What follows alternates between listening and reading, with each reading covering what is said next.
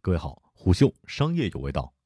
为啥越来越多的成年人跑去野地过家家？本文出品虎嗅年轻组，我是金涛。每当到四五月份，人们便会稍稍放下职场当中的雄心壮志，把讨论话题从金三银四变成了该去哪儿踏青、去哪儿浪。在以往，像京都的蓝山、曼哈顿的街这种地儿，都会是都市白领假期的撒欢圣地。但当旅行被疫情隔离了一年半之后，出国依旧要显得遥遥无期。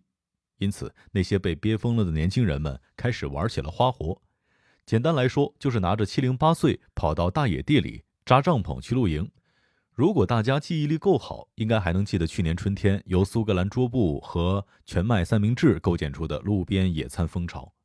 今天我们谈论的风格露营热潮，就是去年路边野餐的 Plus 版本。在表现上，无论是从装备的形式还是玩法的内容，都是对路边野餐风潮的一次迭代升级。就算你没有在朋友圈和社交平台当中洞察到露营的风潮，但只需要利用网络，拿起能够洞察潮流趋势的洛阳铲，就能够清晰地发现它一切的细节。层层叠叠的露营标签就像是断代的土，它会通过大数据迅速告诉你风格露营是在玩什么，去哪玩，又展现给你该如何获得消费获得单品。来构建出一个想象中的野外乌托邦，而对动手能力更强的玩家，则会去买一辆二手的铃木北斗星进行合法改装，开到野外去体验更加沉浸式的露营体验。一切有关风格露营的美照，总会不由自主地让人在脑海当中把这个画面和禅修、凯鲁亚克以及嬉皮士之类的浪漫主义词汇产生勾连和遐想。但是，要褪去这层浪漫的包裹，回到生活本身，露营对于家庭来说也有质朴的意味。在北京露营产品小猫头鹰店专卖店的老板大伟告诉我们，他迷上露营的原因是每次带着孩子远离电子产品，投身大自然露营的过程中，在日后都成了一份值得反复回味的家庭记忆宝藏。而这种想法并不只有大伟独有，越来越多的家庭正通过露营的方式走向户外。从某种意义来讲，那些隐藏在都市钢铁丛林之外的静谧露营地。的确为那些有车有孩子还有狗的中产阶级家庭提供了一个足够舒适和温柔的广袤场地。精心装点的露营图景，无一例外都展示出取景框当中的人的消费力与审美段位，这也就为原本仅为冒险落脚用的露营产品包裹了更多的附加值。因此，当露营成为了当代白领群体的新爱好，汇聚成潮的热情便塑造出了一波覆盖全球的新消费浪潮。这是一场有关在审美与钱包当中寻找平衡点的游戏。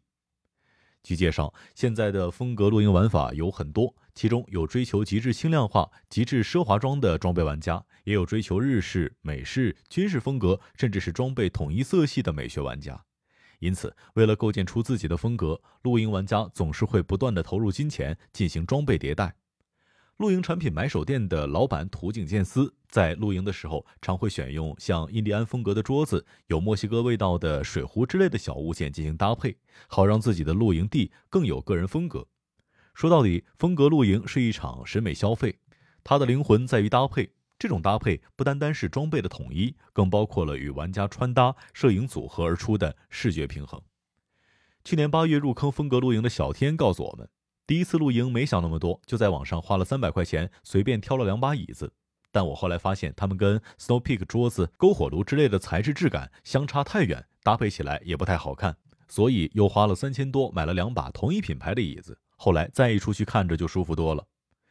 小天追求的 Snow Peak 被看作是露营界的 LV，是风格露营的一个符号产品。基于其优秀的工业设计，Snow Peak 的产品甚至变成了流行时尚单品。成为弄潮儿的穿搭单品和家居元素。不过，像 Snow Peak 这种进口露营垂直类品牌，售价相对较高，一套入门装备下来需要近万元左右，普通的露营初心者难以承受。而中国大陆户外运动相关企业数量在2010到2019年期间达到16倍的增长，达到9万1500家。但由于传统户外品牌更侧重于服饰，在工业设计上存在短板。所以在风格露营相关的产品上，并不能满足其爱好者严苛的美学需求。所以，随着热潮愈发风靡，在国内出现了越来越多的像食粮商店、自由之魂、挪克、牧高迪之类的专攻风格露营用品的品牌。国产露营品牌的兴盛，为2018年一二线城市的人均年户外用品消费一百六十美元的中国消费者提供了一种高性价比露营解决方案。他们帮助风格露营初心者在审美和钱包之间找到了平衡，使得人们有机会在这场军备竞赛当中实现弯道超车。除了那些户外品牌开始借由疫情的开始来迅猛发展。中国露营地数量也随着露营文化对消费者的不断渗透，以及政府从二零一六年开始对露营地发展的多次政策支持，开始狂飙突进。